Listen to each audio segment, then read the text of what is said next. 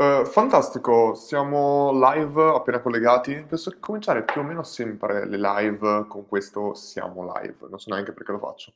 Detto questo, eh, aspetto un attimo che un po' di persone si collegano, colleghino e poi comincerò un po' a parlare di diversi argomenti, eh, tra cui argomento molto interessante secondo me di questa live sarà proprio il concetto di email marketing, eh, automation, scoring, eh, sono arrivate principalmente queste domande, quindi magari cominceremo da quelle. Tanto che aspetto un po' di persone che si colleghino, vado un attimo a vedere le domande che sono arrivate e intanto saluto anche le persone che sono live. Fatemi sapere per favore ragazzi che siete live, se si vede, si sente bene, scrivetemi pure un commento o qualcosa, datemi un segno di vita anche parziale, va benissimo.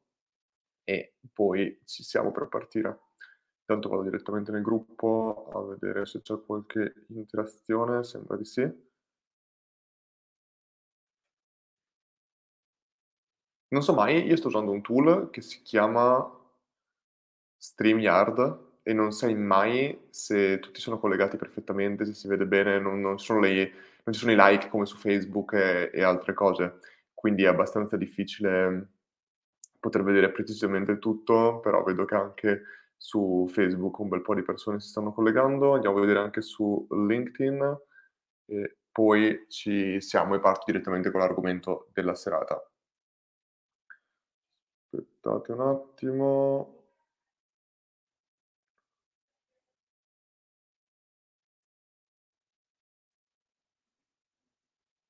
Mm-mm. Ok, un po' di persone mi stanno dicendo ciao Luca, come stai? Sto bene, grazie, si sente, si vede bene, grazie per il feedback, mi collego anche qua e ci siamo per partire. Ok, vedo la live anche.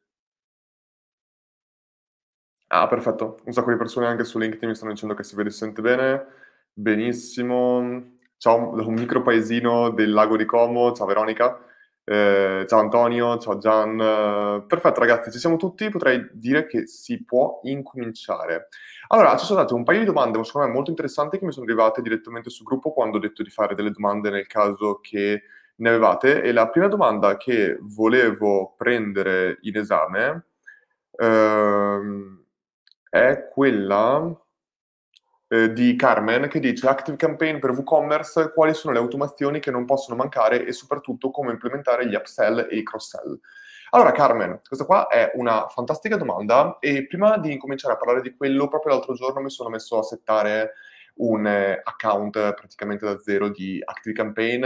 Parla- parliamo sempre che Eh, io tendenzialmente uso Active Campaign come tool di mail marketing, ma ne ho usati veramente di tutti i tipi, da MailChimp, Drip, Active Campaign appunto, poi tutti quei tool di mail marketing che teoricamente sono già integrati dentro a un altro tool come potrebbe essere ClickFunnels, come potrebbe essere eh, direttamente Teachable, eccetera eccetera. Allora, la mia filosofia in generale è sempre quella che a me non piacciono i tool all-in-one, perché io penso che quando tu hai un tool all-in-one, cioè che contiene più funzionalità, tipo un tool come ClickFunnels che ti dice è il tool perfetto che ti può permettere di mandare email, creare landing page, creare funnel, tracciamento, A B testing. Ecco, fa queste cose qui, ma le fa la maggior parte di volte tutte male. E qui uno dirà, sì Luca, però per risparmiare all'inizio. Non saprei in realtà, perché se io penso a ClickFunnels, per esempio, che ti dice c'è anche l'area membri, eccetera, ClickFunnels costa novantanove dollari al mese, che non è per niente poco. E tu teoricamente con Elementor o con Divi, quindi teoricamente un plugin da mettere su WordPress per tutta la parte di landing page, unito a Active Campaign, che costa molto di meno ed è cento volte migliore rispetto a qualsiasi funzionalità di ClickFunnels, uniscilo con Google Analytics, uniscilo con Google Optimize, hai già tutto quello che ti dà ClickFunnels a un prezzo minore e con una qualità e una customizzazione incredibilmente più alta. Di conseguenza, sì, come dicono you are one click away, la fantasti- il fantastico slogan di Russell Brunson su ClickFunnels, però quello che io penso davvero è che ci sono questi tool qua che vanno benissimo per qualcuno magari che è completamente inesperto e ha questi template molto base che deve semplicemente prendere e usare. Però il mercato è un po', secondo me, stanco di tutto questo design fatto con lo stampino, eccetera. Di conseguenza io sono molto per prendere le poche cose che mi servono e usarle benissimo. Ecco, Active Campaign secondo me è un tool molto molto eh, eh, positivo, perché è una combinazione perfetta di qualcosa molto semplice da usare ma che al tempo stesso puoi rendere estremamente avanzato. Io ci ho fatto veramente qualsiasi cosa, l'ho usato come C R M, l'ho usato integrato direttamente con A P I, con la funzionalità adesso che c'è anche automatica con Google Sheet, e quindi ti popola da- automaticamente i dati all'esterno e li posso collegare a un tool come Data Studio e quindi essere in grado di vedere tutto quanto. Cioè si può fare qualsiasi cosa, sistemi di tagging, tracciamento, U T M parameters, veramente tutto. Quindi io penso che un tool come Active Campaign possa essere molto interessante. Secondo me, quando in generale noi installiamo qualcosa come Google Analytics o come Active Campaign, è fondamentale, appena iniziamo, ancora prima di pensare a creare le automazioni, creare le campagne, eccetera, creare quello che io tendenzialmente chiamo delle automation eh, che ci permettono in un certo senso di eh, raccogliere più dati possibili di quelli che ci interessano. Io li chiamo logic handler. I logic handler sono delle automazioni che, non le ho chiamate io logic handler, però sono quelle che io eh, considero logic handler, sono praticamente delle automazioni che non hanno la funzione di inviare mail, ma hanno la funzione di indirizzare gli utenti esistenti nel luogo giusto. Essere, fare in modo che un utente non riceva un upsell due volte. Tutto quello per organizzare, per scoring, per tagging, eccetera. Ecco, io l'altro giorno proprio ho preso uno di questi account e mi sono messo lì a creare alcune automazioni, secondo me molto semplici e interessanti, che mi permettono proprio di valutare la qualità delle mie lead, la qualità dei miei utenti, quanti i miei utenti sono realmente attivi. Ecco, una di queste funzioni, è, una di queste automazioni di scoring, per esempio, è una semplicissima automazione, in realtà è composta da due automazioni, che però è molto semplice. Praticamente io ho un custom field, che è un campo, che in questo caso qua l'ho chiamato status. E questo campo, status, può variare in quattro tendenzialmente eh, status diversi. Può esserci status attivo, status meno attivo, status non attivo e status inactive. In realtà sarebbero, i, i, sarebbero active, less active, not active e inactive. Io tendenzialmente uso sempre l'inglese per il marketing, che, per fare marketing. Detto questo, perché serve questo? Praticamente come funziona l'automazione? L'automazione va a vedere qual è l'ultima volta che l'utente ha fatto un'interazione con il nostro sistema di mail marketing. Qual è Quali sono gli esempi di queste eh, interazioni? Queste interazioni potrebbero tranquillamente essere Eh, un esempio è quando l'utente apre le nostre mail, quella è un'interazione. Quando un utente clicca sul link dentro le nostre mail, quando un utente condivide le nostre mail o risponde alle nostre mail, quando un, un utente si iscrive a una nostra lista o a un nostro form, quando un utente visita potenzialmente il nostro sito. Lo so che questo qua non è proprio attivo dentro le mail, ma è comunque qualcosa che si ricorda del nostro business. Ecco, in base a questo, se l'utente fa questo, automaticamente diventa attivo. Quindi l'utente entra nell'automazione come attivo. Poi c'è un wait, aspetti per sette giorni tendenzialmente. Se l'utente fa un'altra interazione, automaticamente viene riportato in alto e, viene, e ricominciano questi sette giorni. Altrimenti dopo sette giorni passa alla fase less active. E vai avanti così, al trentesimo giorno diventa inactive e quindi io ho proprio degli status diversi e quindi ho la mia audience di utenti attivi, meno attivi, non attivi e completamente non attivi. E in questo modo io sono in grado di valutare la qualità delle mie lead e quanto io e le mie comunicazioni sono in grado di com- continuare a comunicare in maniera coerente e adeguata con le mie audience. Oltre a questo, sono in grado soprattutto di poter far partire automazioni diverse. Se l'utente non è più attivo, potrei fare un'automazione che gli permette di riattivarlo o, se Non, è, non, è, non riesco a riattivarlo, cancellarlo, perché io non voglio in questo caso qua avere delle mail magari dopo sessanta giorni, dopo novanta giorni, che non sono completamente più attive, che non aprono più le mie mail, che non interagiscono e non fanno niente. Ora, questo qui è tendenzialmente, ne ho creati molti più avanzati di questi sistemi qua di engagement, ma parliamo di cose base. Questo qua è la cosa basilare. Da qui, per esempio, con Active Campaign, io ho aggiunto un layer di complessità che, ragazzi, fatemi sapere per favore se quello che sto dicendo è minimamente di vostro interesse, perché non, non posso sapere se è qualcosa che vi interessi oppure no, o se mi state seguendo oppure no, perché per me nella mia testa, che ho fatto queste cose centinaia di volte, è veramente semplice, ma magari qualcuno che non, non l'ha mai fatta, di, probabilmente mi dice: Luca, non ci sto capendo niente, eh, ricomincia a parlare di, eh, di, di non lo so, di, di Instagram o altre cose, e siamo tutti più tranquilli. Fatemi sapere da qualche parte nei commenti o dove volete. Detto questo, intanto io continuo finché non mi fermate. Detto questo, stavo dicendo eh, una, un layer di complessità, che in realtà non è complessità, eh, ma è di utilità, è quello, ok, perfetto, mi dicono dacci pure il, lo screenshot del workflow, ok, sicuramente lo farò, eh, ve lo posterò assolutamente. Perfetto, ok, sembra che state, eh, siete interessati. Quindi stavo dicendo, un nuovo layer di complessità che uno può aggiungere, di utilità, eh, è quello che, di una funzione che si chiama PerformMath. Performa eh, matematica in un certo senso. Ecco, questa cosa eh, è una cosa che io ho utilizzato per rimpiazzare lo scoring di Active Campaign. Active Campaign, il piano, insomma, in un piano che costa un po' di più, c'è anche il sistema di scoring. Io invece utilizzo PerformMath, che praticamente mi permette di utilizzare numeri e formule matematiche, le formule matematiche semplici, cioè moltiplicazione, divisione, addizione e sottrazione, per essere in grado di dare uno score ai miei utenti. E ho creato due custom field, ovvero lo score engagement e lo score engagement thirty days.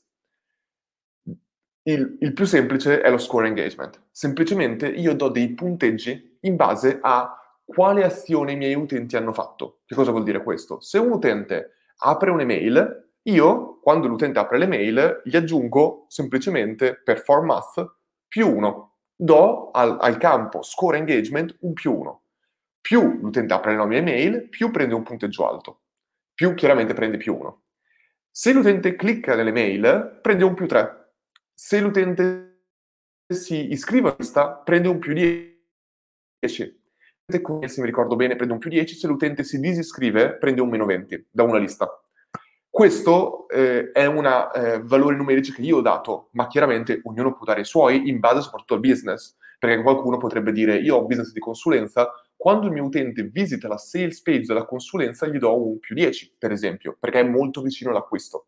Grazie a questi punteggi tu dopo sei in grado, ancora una volta, di attivare automazioni. Esempio, io potrei dire che se un utente arriva a più cento, è molto caldo tendenzialmente, gli posso tipo fare una partita, un'automazione di retargeting per vendergli qualcosa, la dico completamente a caso, ma negli e-commerce potrebbe essere molto utile questo.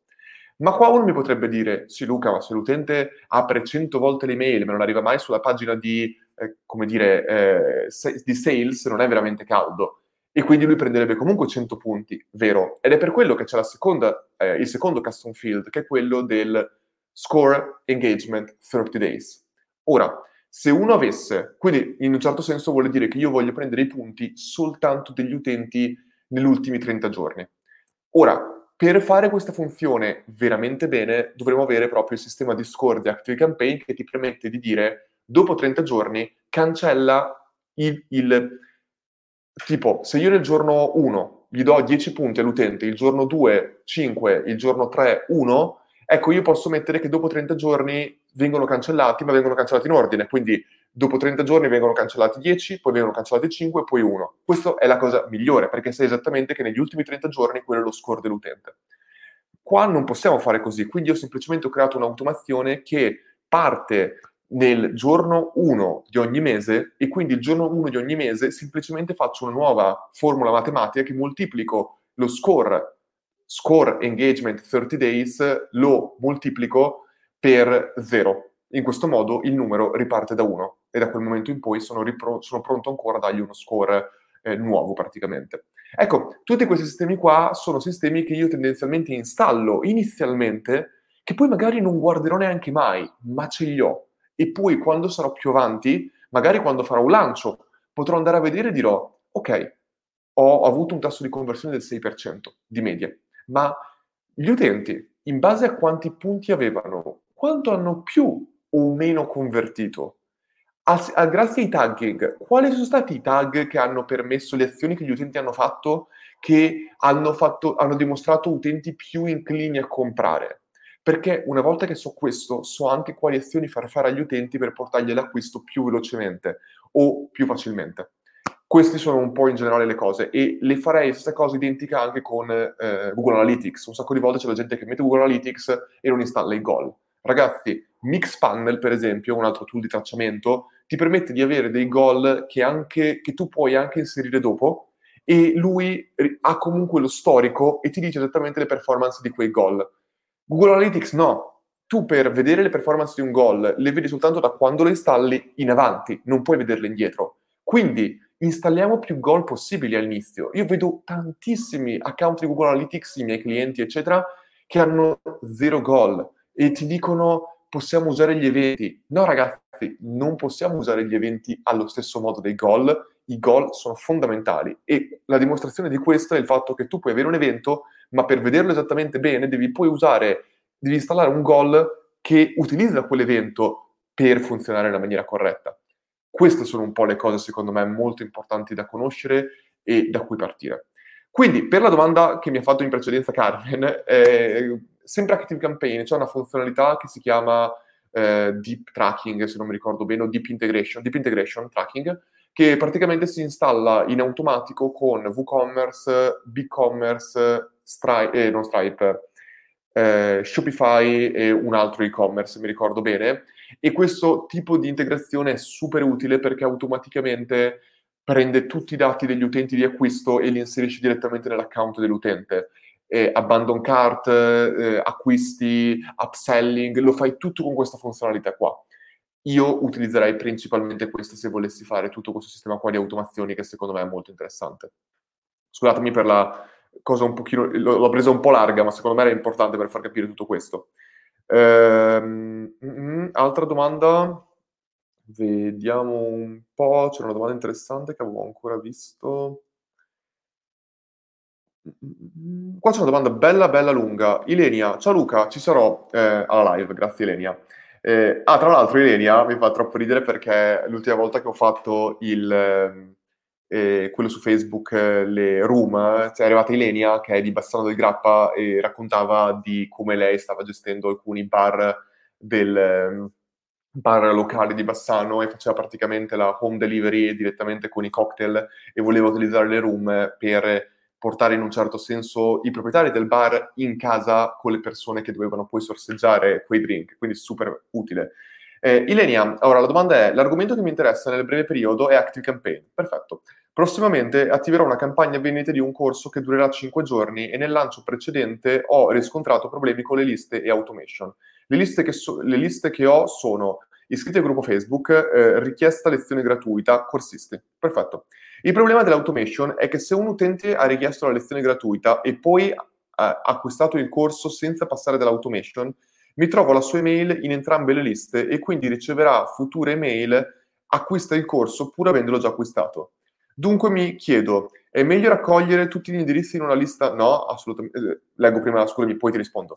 Ehm, è meglio raccogliere tutti gli indirizzi in una lista master e gestirli tramite tag o continuare con le liste diverse? Come risolve il problema dello spostamento manuale di un indirizzo se la persona non esegue l'azione all'interno dell'automation? Grazie. P S, la prima stanza Facebook con bartender e gruppi di clienti è andata alla grande. La stiamo eh, proponendo ogni venerdì. Eh, complimenti veramente Ilenia per eh, entrambe le cose, sia per la domanda molto eh, che mi fa capire che hai eh, che stai facendo dei grandi passi avanti, stai facendo delle cose sempre più avanzate ed è molto interessante, e complimenti anche per quello delle room invece col bartender. Allora Ilenia, Eh, ci sei andata molto bene, ehm, semplicemente probabilmente hai perso un passaggio secondo me fondamentale di Active Campaign. Active Campaign, tutta la parte delle automation deve essere sempre gestita con eh, i goal. I goal sono delle funzioni di Active Campaign che ti permettono praticamente di far, fare un, eh, di far saltare determinate parti dell'automazione all'utente in base alle sue azioni. Esempio, l'utente è nell'automation per fargli comprare qualcosa. Quella me- quell'automation ha sei email, per fare un esempio. Molto bene, ogni giorno tu mandi un'email a questo utente. L'utente uno, eh, ci sono due utenti che entrano in questa automation, che devono comprare. Il primo utente è entrato in un giorno ed è ora alla terza email. L'altro utente invece è la prima email, ok? Ora, se l'utente, se uno di questi, entrambi gli utenti comprano, tu mi stai appena dicendo che non riesci poi a far fermare l'automation con le sei email e quindi l'utente che ha già comprato continua a ricevere le mail. Ma quello che tu devi fare è mettere in quell'automation un goal alla fine, che si chiama goal acquisto, che lo puoi attivare per tantissimi modi diversi. Potrebbe, potresti attivarlo con l'utente al tag acquisto, potresti attivarlo con l'utente è nella lista o nell'automation acquisto, che chiaramente è un'altra. Quando questo succede, l'utente automaticamente, dovunque esso sia l'automation, viene spostato nel goal. Gli puoi far finire l'automazione, lo puoi spostare alla fine, gli puoi far fare quello che vuoi. Il concetto è proprio che sono le, grazie a questi goal noi possiamo creare delle liste che sono mutual exclusive, diciamo pure, che vuol dire praticamente che se una parte puoi escludere l'altra, puoi fermare l'altra. Un esempio che io faccio sempre è quello di creare automation specifiche per ogni acquisto, per ogni fase in cui l'utente è in un e-commerce. Quindi ci potrebbe essere l'automation per di benvenuto, che per, per un e-commerce, che potrebbe avere cinque mail e, e io ho cinque mail. Poi c'è un'automation che magari di tre mail per chiunque ha acquistato almeno una volta. Poi un'altra automation per chi, di altre cinque mail per chiunque ha acquistato almeno due volte. Ecco, io chiaramente non voglio che se un utente entra e subito compra due volte si dovrà fare l'automation uno, l'automation due, l'automation tre. No, in qualsiasi momento, in base alle caratteristiche, io faccio terminare le altre automation. Quindi automation uno, automation di benvenuto, automation primo acquisto, automation secondo acquisto. Se l'utente compra una volta, automaticamente fa finire l'automation di benvenuto e l'utente entra nell'automation di un acquisto. Appena l'utente compra, sia che sia alla fine che all'inizio dove vuoi, automaticamente finisce questa ed entra nell'automation secondo acquisto. Questo si fa con i goal ed è l'unico, il modo più semplice per farlo e, e ti consiglio assolutamente di fare questo. Andiamo avanti con un'altra domanda, ragazzi, e poi vado a rispondere a tutte le vostre domande. Molto bella comunque questa domanda qua di Ilenia. Uh, uh, uh, beh, c'è una domanda di Lucas, eh, con la K, che dice: cosa faresti se dovessi aprire un e-commerce, un nuovo e-commerce adesso? Qualche aiuto, trucco da svelare? Allora, eh, Lucas, questa domanda io la voglio rispondere per due ragioni. La prima è che ti voglio dire che non... Non, non saprei onestamente. Se dovessi aprire un nuovo e-commerce adesso, io penso che lo aprirei con le stesse identiche modalità, identiche, ora che siamo nella fase due, stesse identiche modalità, ma forse anche nella fase uno per un e-commerce, dipende cosa vendi, ma tendenzialmente sì, stesse identiche modalità di quando l'avrei aperto prima del Covid, identiche. Ma il punto più importante è qualche trucco da svelare. Ecco, Per, io sono sicuro che tu per trucco da svelare intendi qualche insights di qualcuno che ha dal mestiere. Poi ragazzi, mi fermo un attimo, io non so se voi ho il microfono quindi magari non lo sentite, ma c'è un cane o due cani in realtà che abbaiano, vi giuro, tutto il giorno. N- non ho idea perché i padroni non tengano cura, io amo i cani, non ho, però vi giuro abbaiano tutto il giorno e non c'è ragione veramente per cui abbaiano, cioè il mio cane non abbaia mai tutti i giorni. E soprattutto se vai tutti i giorni, va, sono il padrone, vado a soccorrere il cane, cerco di capire che cavolo sta succedendo e cerco di, di farlo star buono. Vi giuro, abbaiano tutti i giorni for no reason. Non capisco assolutamente perché. Scusatemi, torno alla cosa di Lucas. Lucas, ehm, fatemi sentire nei commenti, fatemi sapere nei commenti per favore se comunque sentite il cane abbaiare, perché fortunatamente c'ho un microfono che è estremamente vicino, quindi non dovrebbe succedere niente, però fa veramente ridere il fatto che tutto il giorno c'ho i cani che abbaiano.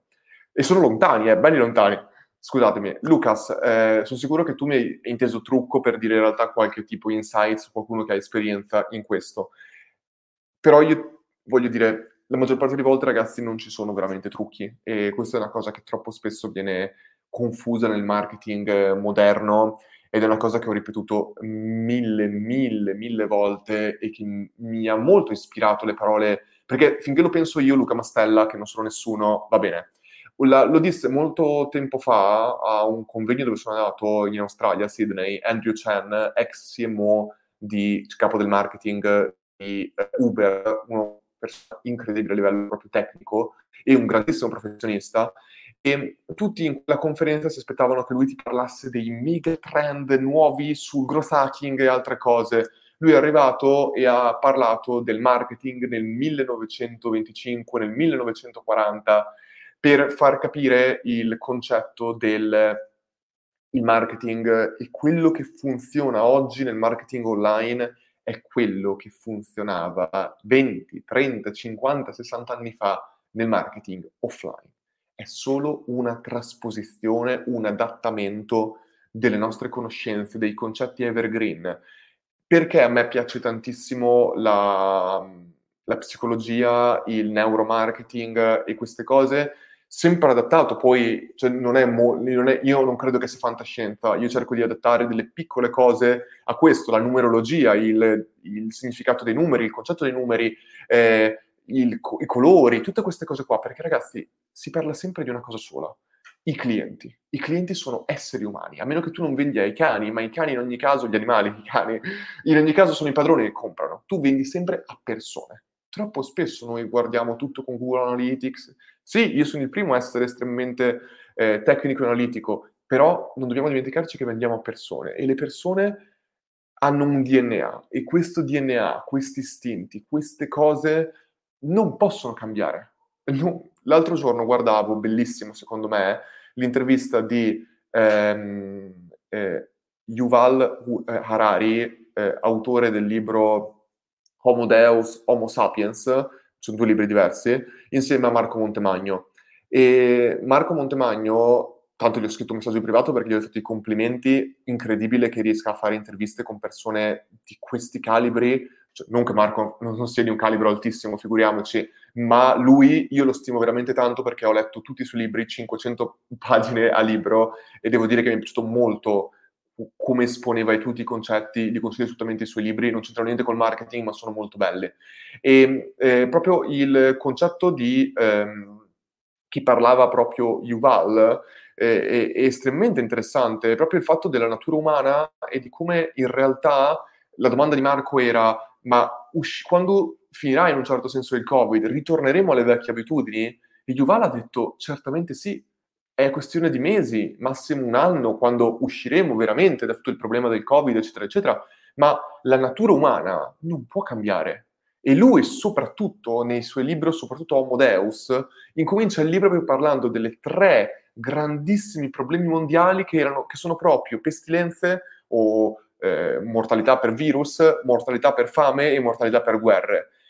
Ora, lo di- prendete con le pinze quello che dico, lui ne parla con numeri e tutto il resto, ma lui proprio dice, al giorno d'oggi, ragazzi, non esiste la mortalità per fame, non esiste la mortalità per guerra, non esiste la mortalità per virus, anche adesso nel Covid.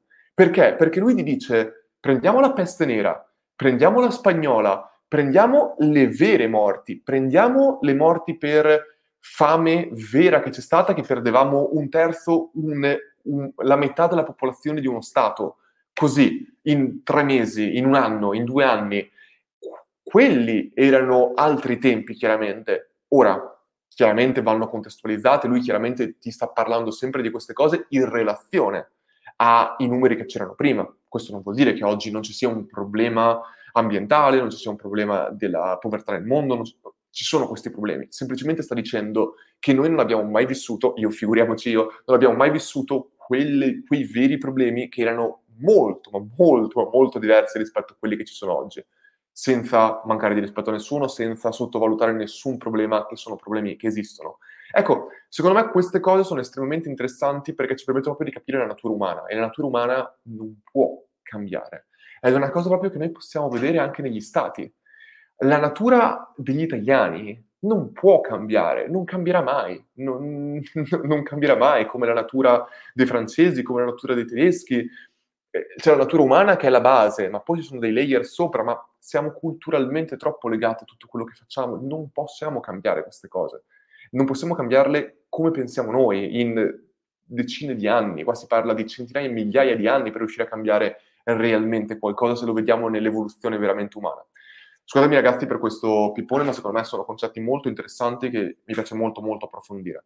Ora andiamo a rispondere un po', ragazzi, alle vostre domande che avete fatto anche in precedenza qua direttamente nella live. Incomincio direttamente da LinkedIn, che mi sembrava che stessero facendo diverse domande.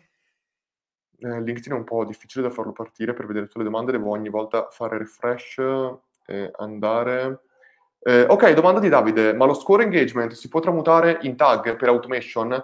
Eh, lo score engagement, quindi stai dicendo no, non si può tramutare in tag, ma tu non dovresti tramutarlo in tag, perché non ti interessa tramutarlo realmente in tag.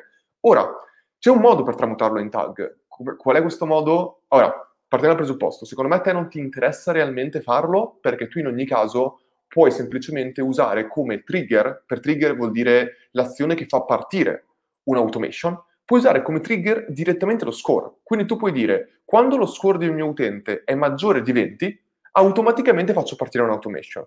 Ma nel caso che tu volessi comunque salvare questo dato, tu puoi creare quello che dicevo in precedenza, Davide, un logic handler, cioè un'automazione che non ha email davvero dentro, che semplicemente si attiva ancora quando ti serve, tipo eh, score maggiore di venti, e quando succede tu aggiungi un tag e quindi automaticamente l'utente prende quel tag.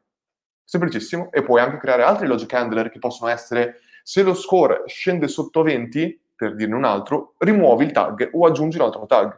Puoi gestirlo veramente come vuoi.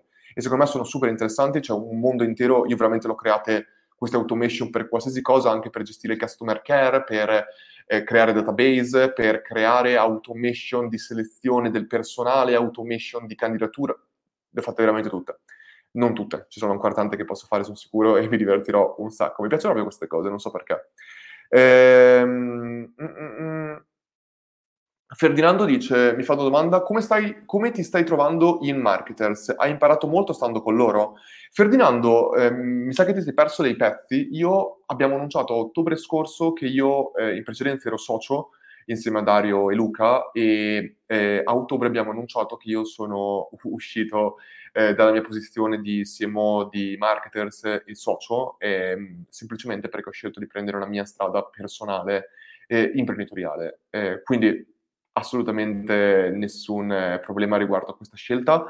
Eh, al tempo stesso devo dire, ammettere che, non ammettere, dire che io ho imparato tantissimo nel mio percorso con Marketers, una cosa che secondo me quando tu collabori ehm, con una realtà, quando e ci sono anche con le persone che ci sono all'interno di questa azienda, chiaramente col team, eh, una cosa che non può mai mancare secondo me è la riconoscenza. E io non eh, qualsiasi cosa possa succedere secondo me, eh, le cose che succedono secondo me devono essere considerate come quello che succede in quel momento. E quello e quindi le cose che succedono possono sicuramente potenzialmente, non, non c'entra niente qua con marketing, ma dico in generale, danneggiare magari la relazione per i mesi e gli anni successivi, ma tutto quello che è stato prima non dovrebbe influire negativamente su quello che è stato prima. Quello che è stato prima rimarrà sempre qualcosa per cui io sarò riconoscente, qualcosa in cui io imparo tantissimo.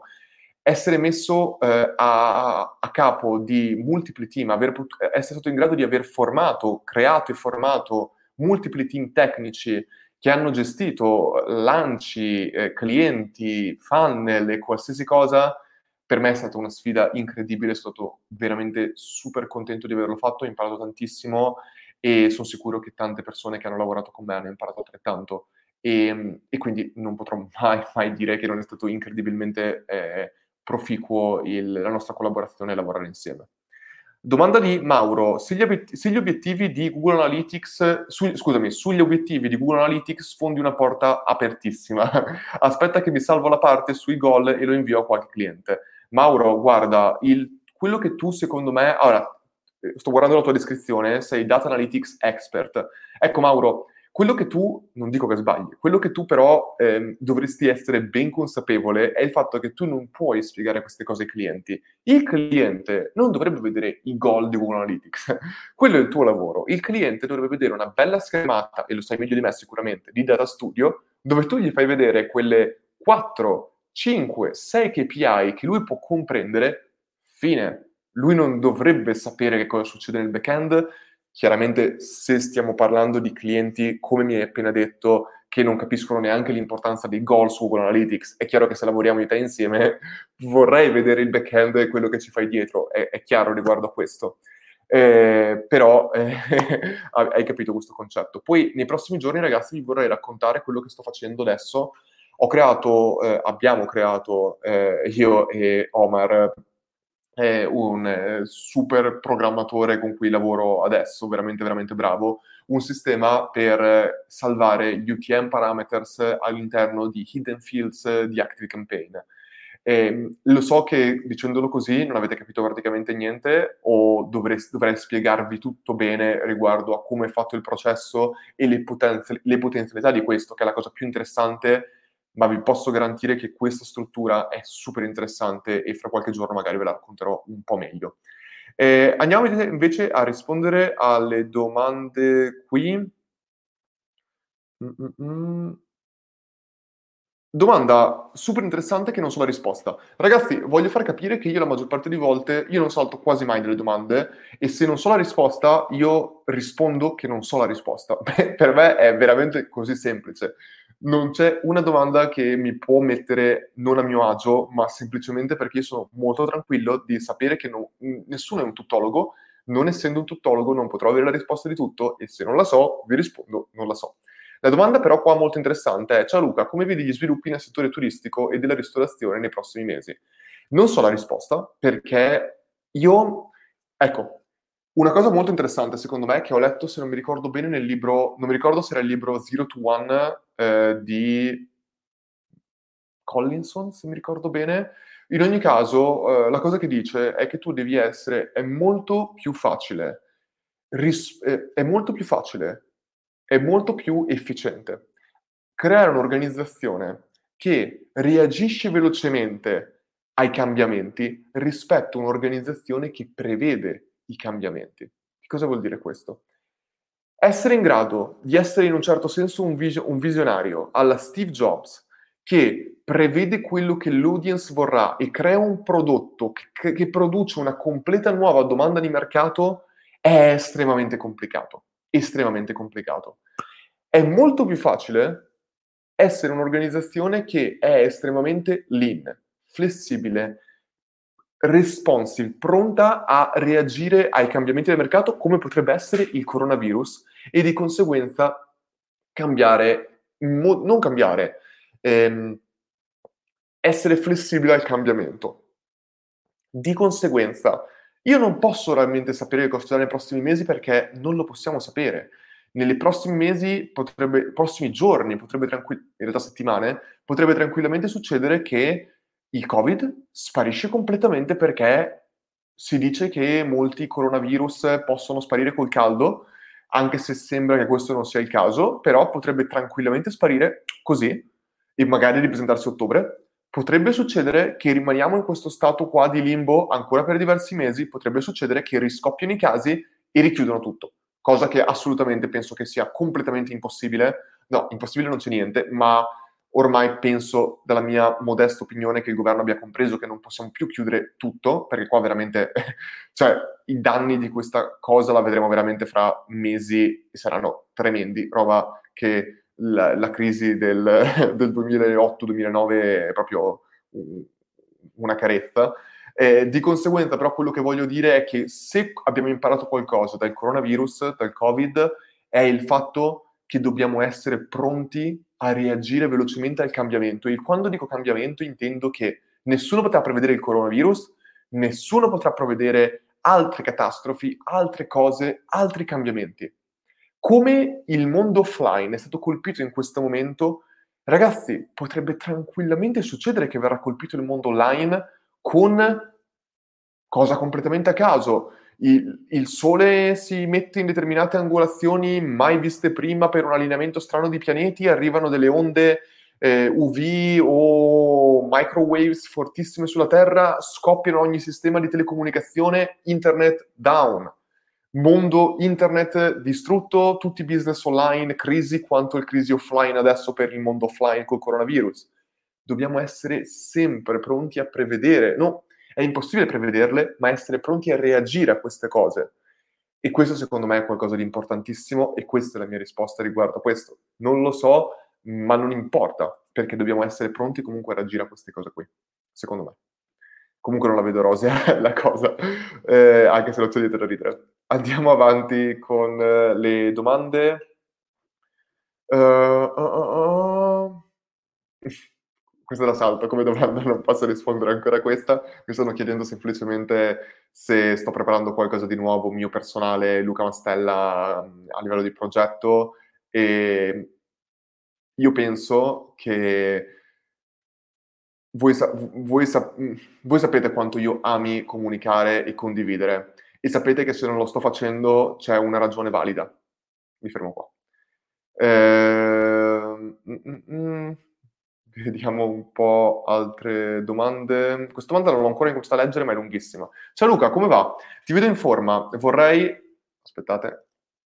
Eccomi qua, così si vede un secondo.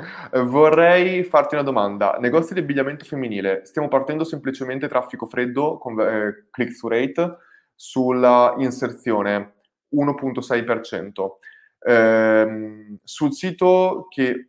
ho notato interagire molto con noi tramite chat live e abbiamo, acquist- abbiamo acquisito cinquanta contatti ai quali dobbiamo subito lo sconto di benvenuto e andiamo poi a inviare delle mail di follow-up con automation, con automazioni impostate su Active Campaign.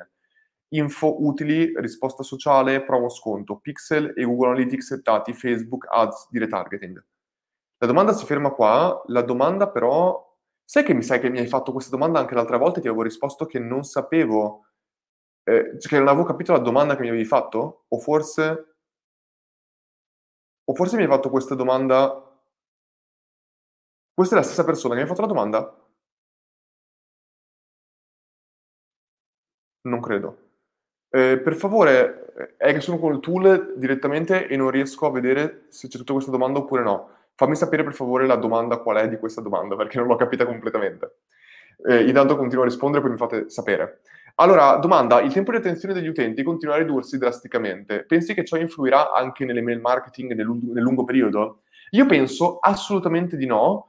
Allora, qua sto incominciando, ora, sto incominciando a cambiare, non a cambiare, a eh, riflettere proprio di recente molto sui diversi canali di comunicazione, e penso che eh, sia molto interessante perché sto testando molti canali, per esempio come l'account, il canale Telegram. Ed è molto interessante confrontarlo col canale bot, per esempio, o come potenzialmente potrebbe essere l'esse emme esse marketing. Il concetto principale, la differenza, è che anche se sono considerati entrambi messaggistica, c'è una differenza abissale, perché mentre il canale Telegram tu sei in posti e condividi il tuo contenuto a tutti.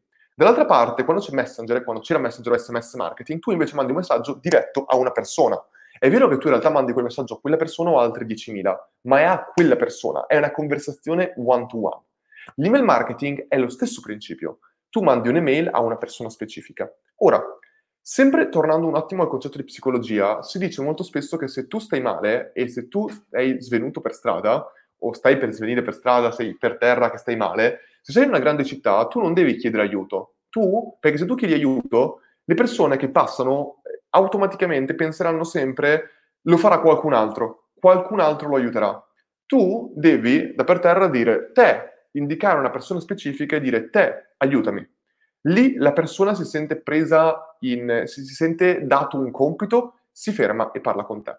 Questo effetto psicologico si può applicare a tutti i concetti. Si può applicare per esempio al referral. Con referral, quando io ho fatto il referral nel duemiladiciassette con il lancio di Active Camp- eh, di Funnel Secrets, è stato super interessante perché i canali che avevano un messaggio privato, come eh, esempio condivisione su Facebook, è lo lancio nella mia audience. Chi vuole prende il link di, di referral ed entra. Dall'altra parte invece canali come Messenger e WhatsApp sono molto diretti. Io mando un messaggio a una persona specifica dicendo fai questo. Stesso principio di una persona per terra che indica te. Il tasso di conversione di mandare un messaggio specifico contro un messaggio a tutti è cento volte più alto, anche se in realtà quel messaggio specifico è lo stesso che tu mandi a decine di persone. Quindi è veramente il concetto di mandare un messaggio in un canale con cento persone o mandare lo stesso messaggio a cento persone in privato. È lo stesso messaggio, ma c'ha un potere completamente diverso. L'email marketing ha questo potere. L'email marketing non ha bisogno di ricevere attenzione, perché l'email marketing automaticamente riceve attenzione da chi viene inviato. L- lo riformulo. L- questo è molto importante. L'email marketing eh, non è l'email marketing che funziona o non funziona. È chi invia il messaggio. che può avere l'attenzione dell'utente oppure no. Se io mando un'email e Nike manda un'email, per esempio, ehm, o ma che ne so, un'altra persona manda un'email, se la persona, magari le persone che in questo momento qua alle nove e cinquanta di sera, le sessantaquattro persone collegate live, se io mando un'email a voi e Nike mi manda un'email, è molto più probabile, secondo me, spero, che voi apriate la mia email rispetto a quella di Nike. Ma è lo stesso tool, lo stesso canale di marketing, ma con me avete un tasso di apertura molto più alto rispetto all'altro. Esempio, le mie email, è vero che c'è una lista piccola di millequattrocento persone in questo momento, ma io ho un tasso di apertura dal cinquantacinque al sessanta per cento di mail su una lista, non segmento niente, mando le mail. Email settimanale non specifica, un recap semplicemente, sessanta per cento di apertura.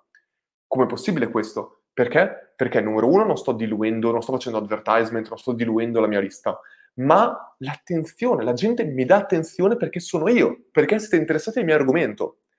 Per uno sportivo, l'email di Nike ha lo stesso potere, però il concetto che voglio dire è stesso canale, tassi, performance completamente diverse. Mentre invece la maggior parte di volte quando tu usi Facebook o altre cose hai comunque dei tassi molto minori perché sono inefficiati da il, l'algoritmo e tutto il sistema che c'è. Quindi secondo me l'email marketing come l'esse emme esse marketing, che secondo me aumenterà ancora di più, non avranno questi cali, anzi possono solo migliorare se le persone che inviano queste mail sono persone che meritano attenzione dal proprio pubblico. La penso così. Uh, uh, um. eh, Luca Mastella domanda, conosci Zoho? Eh, l'ho guardato, non lo conosco, non l'ho mai usato, però sembrava un tool interessante, lo vorrei usare in futuro. Se mi ricordo bene, riguardava anche... Eh, non mi ricordo se è la parte di e-commerce, non credo, penso che sia Zoho la parte, l'ho guardato l'altro giorno, di, auto, no, di pagamenti o di membership principalmente, di subscription model. Mi sembrava interessante come tool. Eh, ok. Mi dicono, eh, però se non sbaglio la versione entry non ha C R M, si riferiscono a Active Campaign, verissimo, ma il concetto è che io uso... Io trasformo Active Campaign in C R M anche nella versione entry. Non, la, lo, veramente lo faccio in un altro sistema, quindi non, non... Cioè, esattamente come utilizzo la funzione PerformMath per sostituire lo score. Semplicemente uso workaround, shortcuts, eccetera. Eh, ma possono andare in negativo? Non lo so, ma penso di sì. Se mi ricordo bene, sì. Eh, penso di sì. Penso che non siano soltanto numeri reali, ma che uno possa usare anche numeri negativi. Uh,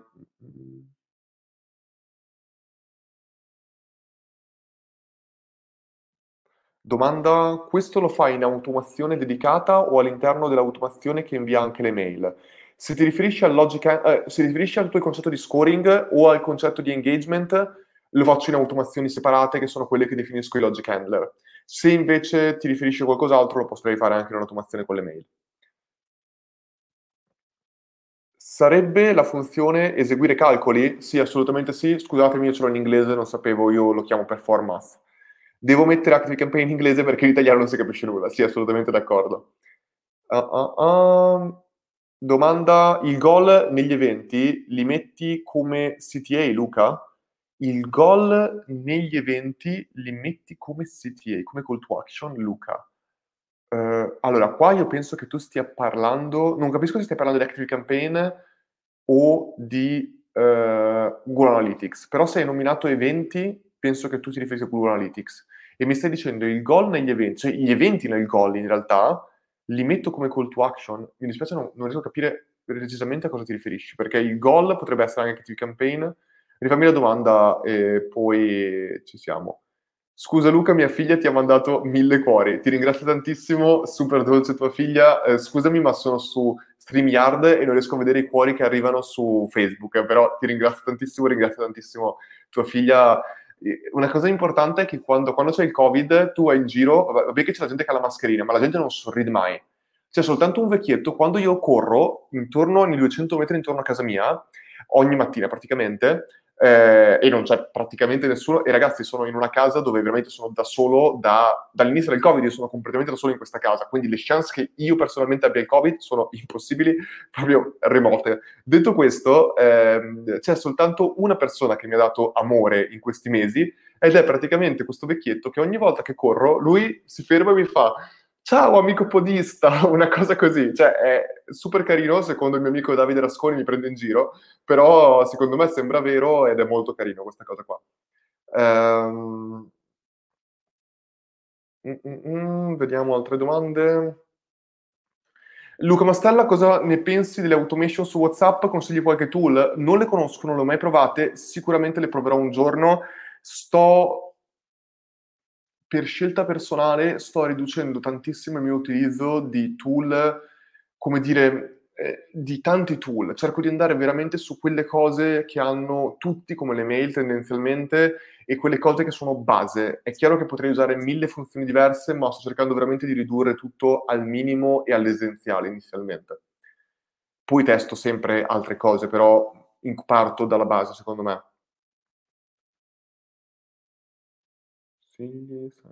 Pagamento. Eh, ciao Luca, per una persona completamente a digiuno di e-commerce, quale guida e risorsa consigli? Sia free che a pagamento, grazie mille. Eh, non lo so onestamente e non lo dico perché non, non voglio parlare di competitor eccetera, ma io sono veramente ignorante per tutto quello che è il mercato italiano e straniero, molte volte di formazione, e perché io la maggior parte delle volte...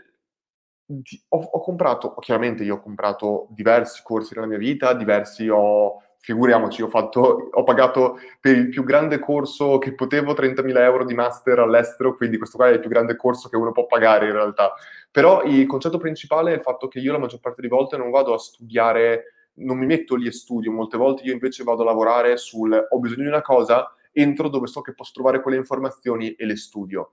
Quindi per me la scuola migliore di e-commerce è quella di aprire eh, Shopify e smanettare finché non ho imparato e non ho trovato quello che mi serve per imparare a eseguire quello che mi serve in un certo senso. Ok, vediamo se sono altre domande. Perché a me email marketing mi sembra, mi sembra cento volte più complesso di Facebook Ads, per esempio? Sbaglio o trovo Active Campaign che è molto complicato? Ci sto provando, ma non lo trovo intuitivo per niente. Io penso che dipenda molto. Io trovo le, le Facebook Ads non complicate sicuramente, però al tempo stesso trovo l'email marketing. Una volta che hai capito la logica, qualsiasi tool è estremamente semplice. Secondo me tutti i tool sono veramente semplici una volta che hai capito la logica. È semplice. Ho provato a usare anche Drip, super semplice, stessa cosa MailChimp, non lo so, mi sembrano tutti più o meno uguali come tool tendenzialmente. Um, mm, mm, vediamo un attimo.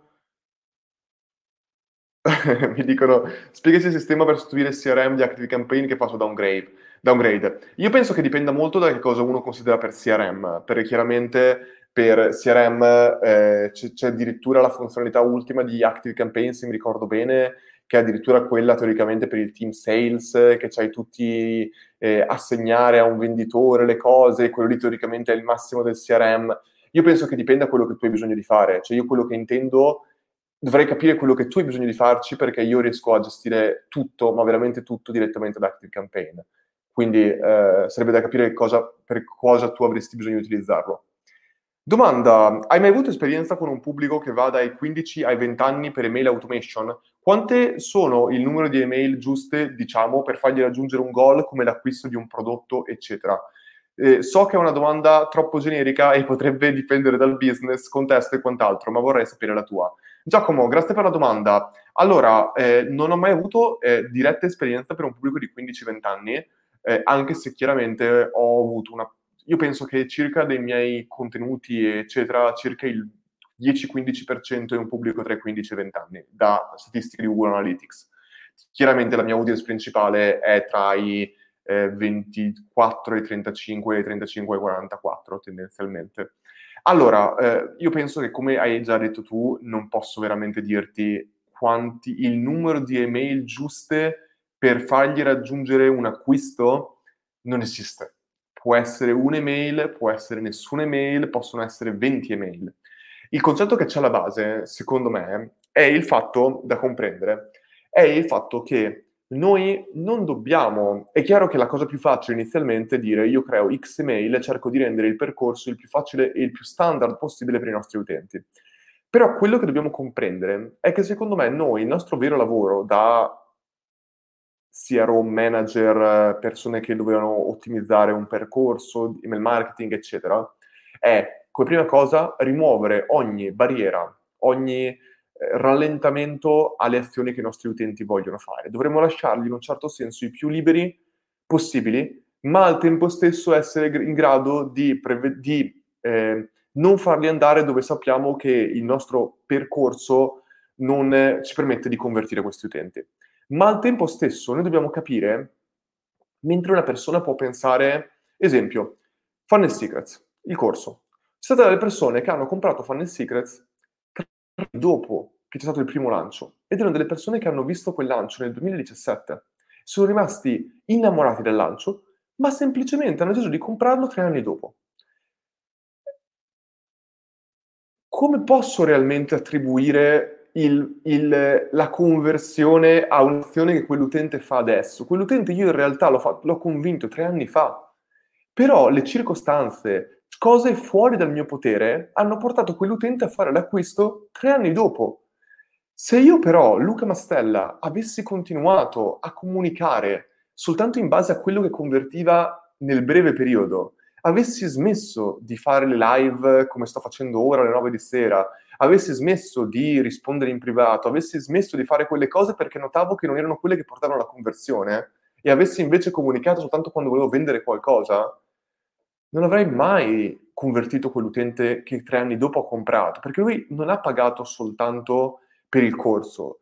Eh, ha, ha, nei suoi soldi c'è anche tutto il lavoro che io ho fatto e tutta la, la, la stima probabilmente, o comunque il, la credibilità che ho guadagnato ai suoi occhi continuando a fare quello che faccio con consistenza. Perché lui sa che i miei contenuti saranno di una certa qualità perché io sto continuando a dimostrare come per me, indipendentemente da, eh, il, indipendentemente da quello che vendo e se uno compra oppure no, per me l'utente è tu, sono tutti uguali.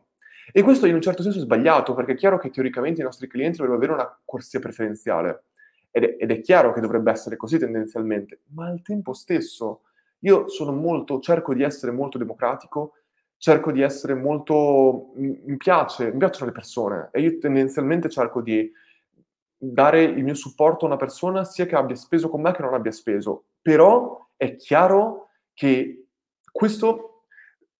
è chiaro che se io posso fare qualcosa in più per un mio cliente, lo faccio. È chiaro che la cosa che per me è completamente fuori questione è danneggiare il mio cliente. Ecco, questa è... mi piace neanche chiamarla cliente. Ma una persona che ha investito in me, danneggiarla, magari, che ne so, prendendo il corso Funnel Secrets e regalandolo durante il Covid, dicendo è gratis, perché è un momento... Ecco, questo io non lo potrei mai fare perché ho troppo rispetto per le persone che hanno fatto dei sacrifici, magari non andando in vacanza, comprando il mio corso e magari dopo un mese c'era il Covid e ora lo trovavano gratis, che non è gratis chiaramente, E, cioè, e questo è il rispetto che uno secondo me realmente deve avere il cliente. Non puoi penalizzare il cliente, questo è più importante del dare extra al cliente in quell'ottica. Io la vedo abbastanza così. Per rispondere alla tua domanda, quindi Giacomo, eh, non posso saperlo, dipende, stai attento perché i ragazzini da quindici, i ragazzini, persone tra quindici e venti anni potrebbero non essere più eh, disponibili ad aprire le mail quanto invece qualcuno più grande. È da considerare questo, è da considerare il fatto che secondo me le persone di quell'età avranno sempre di meno un computer. Il cellulare sarà realmente l'unica cosa che probabilmente molte persone tra i quindici e i venti anni avranno o hanno già. L'unica. Di conseguenza è sempre importante ragionare sempre mobile first, secondo me. Fra un po' si arriverà audio first, audio first. Ragazzi, vi... scusatemi, ultima domanda che l'avevo vista anche prima, non volevo eh, eh, rispondere. Secondo te, per avere delle metriche in fase di M V P di un'app, quando, quanto ha senso invest- o quando forse, quando ha senso investire budget in A D V e soprattutto quanto è il minimo investimento consigliato per avere delle metriche consistenti per calcolare C P A e C P M. Allora, ottima domanda. Eh, delle metriche in fase di M V P, allora io penso che è interessantissimo questo, perché fra poco eh, io stesso lavorerò su un M V P e su soprattutto una, una be- un beta test. Super interessante, no, non vedo l'ora ragazzi, e condividerò ogni cosa che faccio riguardo a questo, quindi veramente sarà super interessante. Eh, però il concetto è che eh, è veramente complicato eh, capire esattamente eh, quanto veramente tu dovresti far durare la beta, quanto dovrebbe essere fatto, quante statistiche dovresti realmente raccogliere per valutare se, le tue, se il tuo, in certo senso, M V P è validato oppure no. Una cosa molto importante, secondo me, è prima ancora di lanciare il tuo M V P, tu devi fare già prima il, il, il calcolo dei K P I, darti una previsione e dirti: questo è il numero di utenti che io voglio raccogliere con questo investimento per riuscire a validare la mia idea. E questi utenti devono fare questa questa azione, altrimenti non può essere validata e devi o fare un pivot o devi essere in grado di comunicare con questi utenti iscritti per mod- modellare il tuo prodotto a quello che realmente loro e altri utenti potrebbero volere. Per quanto è il minimo investimento dipende tantissimo. Io potrei veramente decidere di spendere dai mille euro ai duecento ai trentamila. Dipende, ma sono sicuro che nelle prossime settimane, ragazzi, parleremo tantissimo di questi argomenti. Ragazzi, veramente vi ringrazio tantissimo per essere stati qua con me fino alle dieci e zero sei di stasera. Spero che vi sia interessato questo argomento e niente, nelle prossime settimane eh, sicuramente faremo tantissimi contenuti, molto più di questi. Spero che appunto vi sia piaciuta questa live e noi ci vediamo nella prossima. Ciao a tutti e buona serata.